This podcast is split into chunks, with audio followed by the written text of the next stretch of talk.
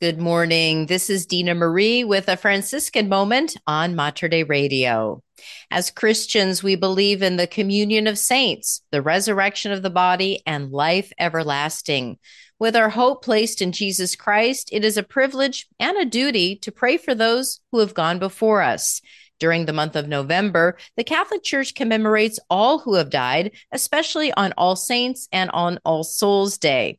To help us discover more about our relationship with the Holy Souls, we have Franciscan Friar Father Dan Pattee with us this morning. Father Dan, thanks for joining us once again today.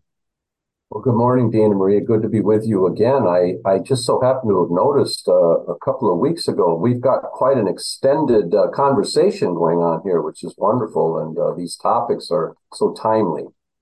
Well, I think talking about the saints and the souls, particularly in this month of November, is so important. And I think so much confusion or misunderstanding, particularly from our Protestant brothers and sisters. But we do say in our in our creed, I believe in the communion of saints. You know, yeah. who are the mm-hmm. communion mm-hmm. of saints? How are we related to these communion of saints? Yeah, the communion of saints is what it's it's kind of uh, well, it's really the unity of the church, uh, which can never be destroyed because our unity is rooted in the communion of Father, Son, and Holy Spirit. The devil can't divide the Trinity, and when we participate in the life of the Trinity by baptism, we're incorporated into the, this unity with one another as the church. Now, I know this side of the grave, it looks like we're all divided all, most of the time, but really, you can't really divide the church as much as separate people from it. And the communion of saints are those who have persevered in their membership in the church and the grace of baptism, confirmation, Eucharist, and are now in heaven in the communion of saints. And that's where we're headed actually is to take up our place within that eternal that eternal communion uh, in the heavens. Right. Well, we have these two feast days, All Saints and All Souls, the beginning of November, and there's some great history. But when we talk about saints, these are all the people, whether they're canonized or not, that are in heaven.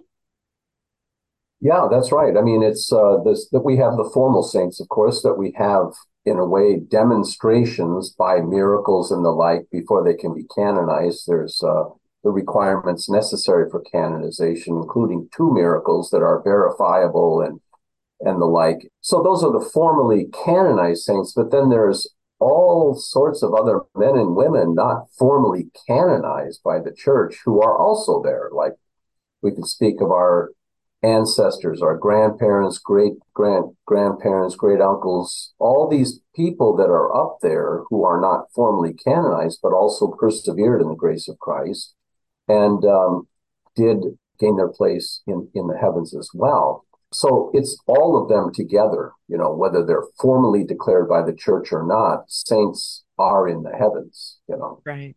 Right. Father Dan Pattee is with us as we commemorate the month of November and this time to pray for all souls. So we have this idea of souls. Who are the souls? And we have uh, this interesting, I don't know, I've heard it t- uh, explained as an, a, an experience, an event, a place, but it's beyond our, our, our comprehension purgatory, where the souls are in, in a purification process what happens when we die, Father Dan? This is a, question we can't quite answer, but a lot of people have speculated. Right, right. It is. We do have it on Revelation, of course, in the Bible. Purgatory exists. Uh, heaven obviously exists. As the book of Revelation makes that so clear. And then, of course, hell exists as well by the teaching of Christ in the Gospels. It, you know, purgatory, if you think in terms of what is going on there, and it, it, it's most helpful, I find, to remember where we're headed in the heavens is the communion of saints. Am I able to take up my place in the communion of saints? And if I'm not, I need to be purified. So, so it won't be the case, for example, we'll, we'll, we'll die and then God will say to us, okay, you have your right to privacy. I'm going to, I have this nice isolated place for you in the heavens with some Wi Fi. You can sit over there all by yourself. No, no, it, it, that's, you're not being, the heaven isn't a place where you're isolated. It's going into a place where you're living the grace that brings us together instead of the things that pull us apart. And so if I'm not well disposed to live in communion, I need to go to purgatory to have whatever that is that's impeding me from participating in communion. Maybe it's a grudge, it's unforgiveness, it could be any number of things. But purgatory is the place where that would be dealt with in a way, um, because you can't go into the heavens and start ragging on people and complaining against them and getting angry with them and fighting and picking on fights and stuff. Jesus won't let you win. You know, you're going to need to go to purgatory to deal with that, whatever that is. And that's what purgatory, that's what the teaching of it does, is it, it, it, it purifies you to then be well disposed to take up your place in the communion of saints. So when we talk about Father Dan praying for our loved ones, and that's what we're really invited to do, really anytime, but particularly in November is this time in the church. How how are our prayers used? How, why do we pray? And how long have we been praying for the dead? Is this something always in Christian tradition and belief? Yeah, absolutely. It goes back to the, you know, the earliest days of the church when it was still in the catacombs of Rome. We can see from the paintings on the catacombs beneath the city when they were being persecuted, the indication of the prayers that the faithful in these caves were praying for their dead who had just been you know, maybe martyred or, or whatever. There's all these prayers, indication of prayers for the dead. So that's as far back as the young church when it was still in persecution. So, yes, I mean, the reason for that, of course, uh, we've come to understand is that after you die, you're completely incapable of further grace in terms of meriting grace. Uh, right now, we can change. We're still capable of converting. We're still capable of responding to the call of Christ, improving our lives, appropriating the virtues that bring us together as opposed to the vices that pull us apart. We can always be growing in those virtues.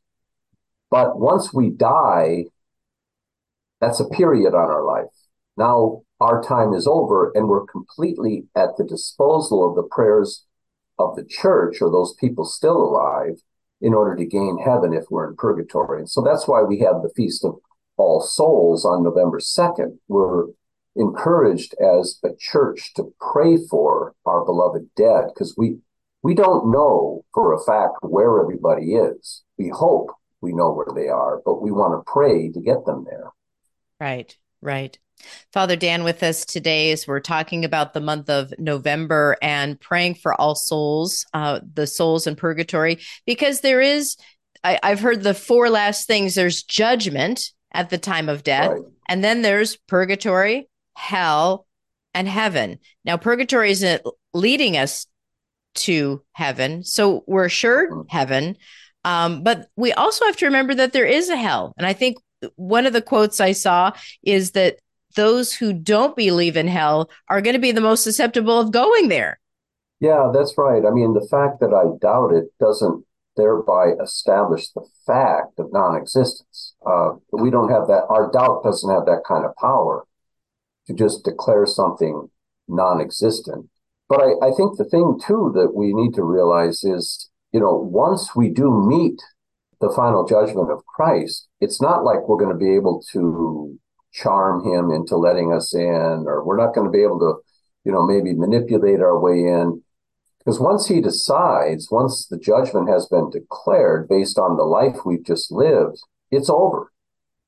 It's final. It's just. It's complete. It's and it's understood. But you know, if you look at the judgment text in Scripture, it speaks of wailing and gnashing of teeth, which means not everybody accepts that judgment they kind of go into a hissy fit. There's there's like grinding of teeth and anger and how dare you judge me like this or you know like there is a kind of a protest but it's not going to matter because that judgment of christ is final You when, when we face him. And that's why now we want to be preparing for that day when we do meet Christ. Yeah. Father Dan Pattee with us is with us. And Father, I want to talk with you a little bit about St. Francis and go back to the time of St. Francis and look at his example. But we are coming up to a break. So hold on and we'll continue our conversation in the next half hour. Sure thing. This is Dina Marie, and I'm back with my conversation with Father Dan Pattee, Franciscan friar. We're discussing some of the topics around the feast days of Saint of All Souls and All Saints, purgatory, and our desire to go to heaven, and the importance of praying for the dead. And Father Dan, I wanted to just go back to the time of Saint Francis, and as Saint Francis is is is building this community, uh, living this life and he had a life that I think he was ashamed of for a while as he started to accept Christ. How would he approach death? How would he approach purgatory? What are the ways in which he talked to his fellow friars about death? Well, I think the I think the final moments of his death say it all. Um, he basically asked the brothers when he was dying to please derobe him and leave him completely naked on the ground, because he said as I came forth naked from the womb, I go back naked and with nothing except the clothing Christ had provided him in baptism. That was his cloak. That was how, that was his wedding garment, if you will. You know, that's what we receive in baptism. So, but he was completely unclothed of anything in this world. And I mean, Francis was radical. Let's let's face it. I mean, he he derobed in front of the bishop, took all his clothes off, gave him back to his father. No longer my father, Pietro Bernardone, but our Father in heaven. Well, at death it was the same thing. It's I had he had nothing of this world on, not even his habit, and was clothed only in the garment of his baptism when he died do we learn a little bit about purgatory or the idea of what happens to us after death from the actions of St. Francis? Yeah, you know, it's kind of funny because, and this testifies to some things did bother Francis late in his life, even that he had done before his conversion. We don't have the details of that. We can we can speculate, but you really can't say for sure that he got into some things prior to his conversion that were very worldly that upset him very much. And there was this wealthy uh, nobleman who gave Francis a mountain, Poggio Bustone, in Italy. To, it was a very high mountain to go and pray. And he used to go up there in solitude and pray. And he was up there toward the end of his life, a couple of years before he died. And he was in prayer before the Lord, so fearful for his salvation that the Lord gave him the grace of purgatory that we receive when we go to purgatory, which is, Francis, you are assured of salvation.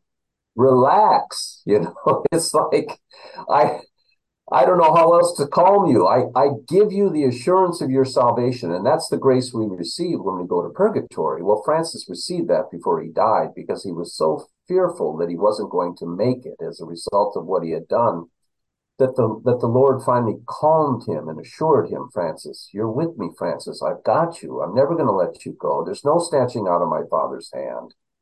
And uh, he came to peace at that moment for the rest of his life. Mm-hmm. There's, I think, a lesson in that to learn is penance. And th- you mentioned earlier that we have time now. We don't know how much time we have to convert our hearts, to be able to right the wrongs. What are some of those things that St. Francis learned and we should learn about how to best prepare so that we are on the track for purgatory and heaven?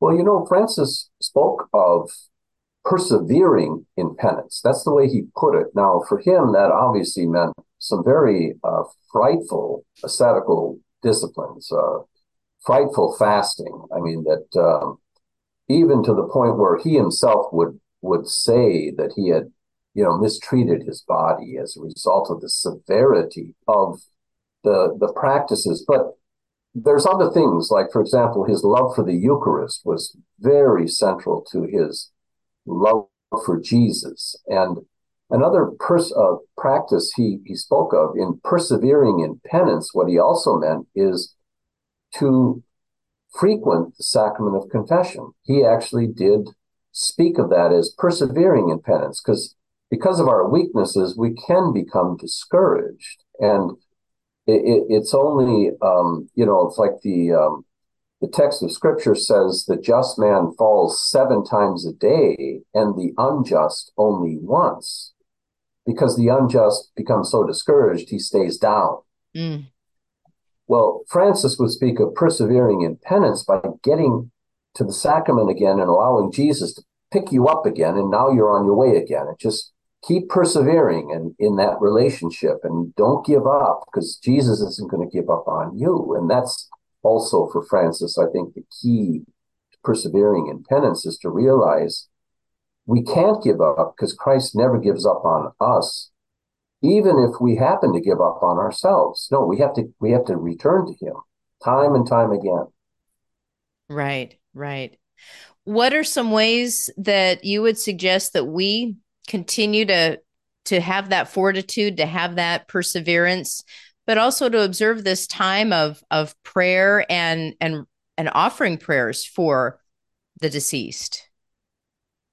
Well, I think I think one of the more important gifts, I guess, we receive in baptism for that uh, that persevering and getting up again and is coming to know Jesus through faith and who He is. Um, not enough people in their faith. They they we need we're in a crisis of faith. I think we need to revive in our faith because the first uh, gift that our faith gives us is the knowledge that this God loves us so much. And, and we lose sight of that when our faith grows dim and we start to think of him as just the lawgiver, which he is. He did give us the law, but we never get to what he did in us in, for us in Christ to deliver us from the condemnation of the law, which is to die on the cross for us, so that we would become adopted sons and daughters. Well, our faith gives us that. And I think today we do need to revive in our faith and conviction of I am loved. I am loved by this God, and there's nothing that can separate me from the love of God that comes in Christ Jesus. That's the thing that we need to revive that helps us keep getting up again, I think, and not lose hope. Right. I think that that we are a people of hope, and that's what we need to continue to focus on. Yeah. And you know, we're also not the church of the perfect. right. We're the church we're the church of the repentant. And, and that means we have to keep getting up again when we come up against the Swiss cheese of our lives with all its disconnects. We need to keep getting up again and again, and his mercy endures forever. So that becomes also a part of it. Right. And I guess for me, the saints are those examples of the men and women who got back up. Saint Francis got back up, you know, and we and we can learn from that. And that's what we want to whether we're a saint with a big S or a little s, I'll take a little tiny s as long yes. as I get to be a saint. Well, you, you know, Saint Therese has, you probably remember this too, I'm sure, Dina Marie, of the image she gave of like uh, someone that maybe is a, a big glass of a saint or just a thimble of a saint, neither of them is going to be disappointed because they're both going to be filled over to the brim of love, no matter whether you are you hold a lot of it or a little of it. You won't be unsatisfied, you know. Right. Well, that's good news. That's good news. Well, with the moment that we have left, Father Dan, just your final message for us to embrace this time of prayer, of penance, uh, of perseverance, and of hope in the month of November. Yeah, I think especially uh, we do need to revive in our faith, certainly for our own hope, but then we also need to exercise that for our loved ones and not not to forget them. Um, it's it's it's it's un- unfortunate sometimes to see how sometimes uh, families will have loved ones who die and they're content with simply having, say, for example, a prayer service at the funeral home, but no mass in the church. And boy, that mass applied to the souls. I mean, it might not mean as much maybe to some of the family if they haven't been practicing the faith, but for the sake of your loved ones, the ones who have passed away, a mass applied to them, you just can't measure the value of that. And we need to be thinking of our dead more completely. If if they practice the faith to the end, make sure to pray for them. Or if you maybe you've weakened in the faith and maybe don't see it quite the same way, but still have masses said for them, uh, you know, so that that that grace can meet them and bring them into glory if they need it, you know. Absolutely. Absolutely. Well, Father Dan, we're so grateful for your time. Look forward to spending more time with you in the future. Would you please help us close with your prayer and blessing? Sure. Let's pray in the name of the Father, Son, and Holy Spirit. Amen. Heavenly Father, we pray and thank you for the grace we have in our baptism, our confirmation, and in the Eucharist, by which we may ever grow closer to you and persevere in our doing penance to remain with you into the heavens. We pray for all our loved ones and ask they may too enjoy the glory of your face through Christ our Lord. Amen. Amen. And may the blessed mighty God descend upon you, remain with you forever. In the name of the Father, Son, and Holy Spirit. Amen. Amen. Thank you so much, Father Dan. Have a blessed November. Thank you. You too, Dina Marie.